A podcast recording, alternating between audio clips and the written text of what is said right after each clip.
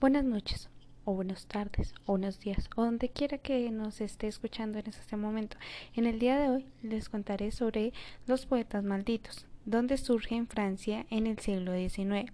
Este nombre era principalmente para llamar a aquellos grupos de personas que van en contra de las reglas de su tiempo y de la aprobación de sus contemporáneos. Pero claro, todas las personas no se podían llamar poetas malditos sí o sí, ya que para tener el honor de poseer este grandioso nombre se necesitaba unos requisitos y te los voy a contar.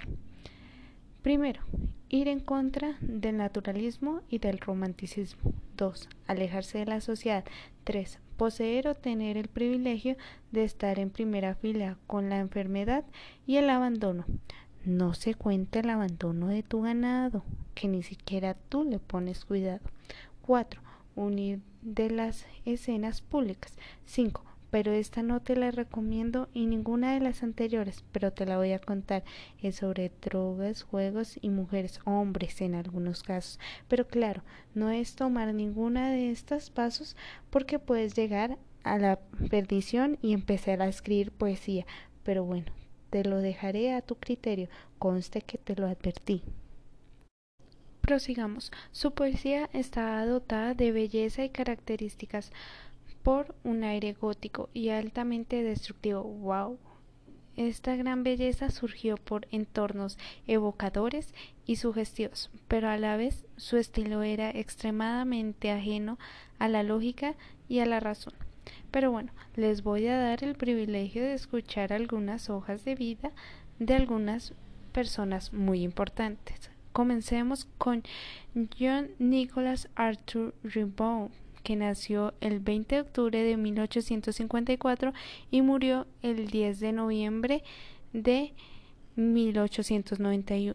Era un joven que se fue de su acomodada zona de confort para seguir su pasión por la literatura. Su poesía era particular y extravagante. Era un artista por este medio, donde desafiaba su propio sentido poniendo al revés su manera de crear obras pero pues tampoco perdió tiempo con la esposa de Paul Verlaine. Pero bueno, cada uno con sus gustos. Ya que lo nombramos, miremos cómo era este personaje. Paul Marie Verlaine nació el 30 de marzo de 1844 y murió el 8 de enero de 1896. Desarrolló su carrera dentro del movimiento simbolista y decadencia. Tuvo una vida turbia y alejada de convencionalismo, tuvo muchas experiencias desagradables. Fue a la cárcel por dispararle a Rimbaud en la muñeca, perdiendo así a su mujer mientras que estaba encerrado. Diablos, Rimbaud no perdió tiempo con la señora. El siguiente es Charles Pierre Baudelaire Nació el 9 de abril de 1821 y murió el 31 de agosto de 1867. Fue crítico de arte y traductor del francés. Su vida estaba plagada por excesos. Tenía en su círculo de conocidos a bohemios y algunos artistas. Sus escritos promovieron la revolución estilística que condujo nueva poesía. Encontró su gran influencia con el escritor Edgar Allan Poe. El último, pero no menos importante, es Stephen Mallarmé, que nació el 18 de marzo de 1842 y murió el 9 de septiembre de 1898. Se dedicó a la crítica artística y literaria, su poesía fue inscrita en el marco del simbolismo y supuso la culminación y superación de este estilo.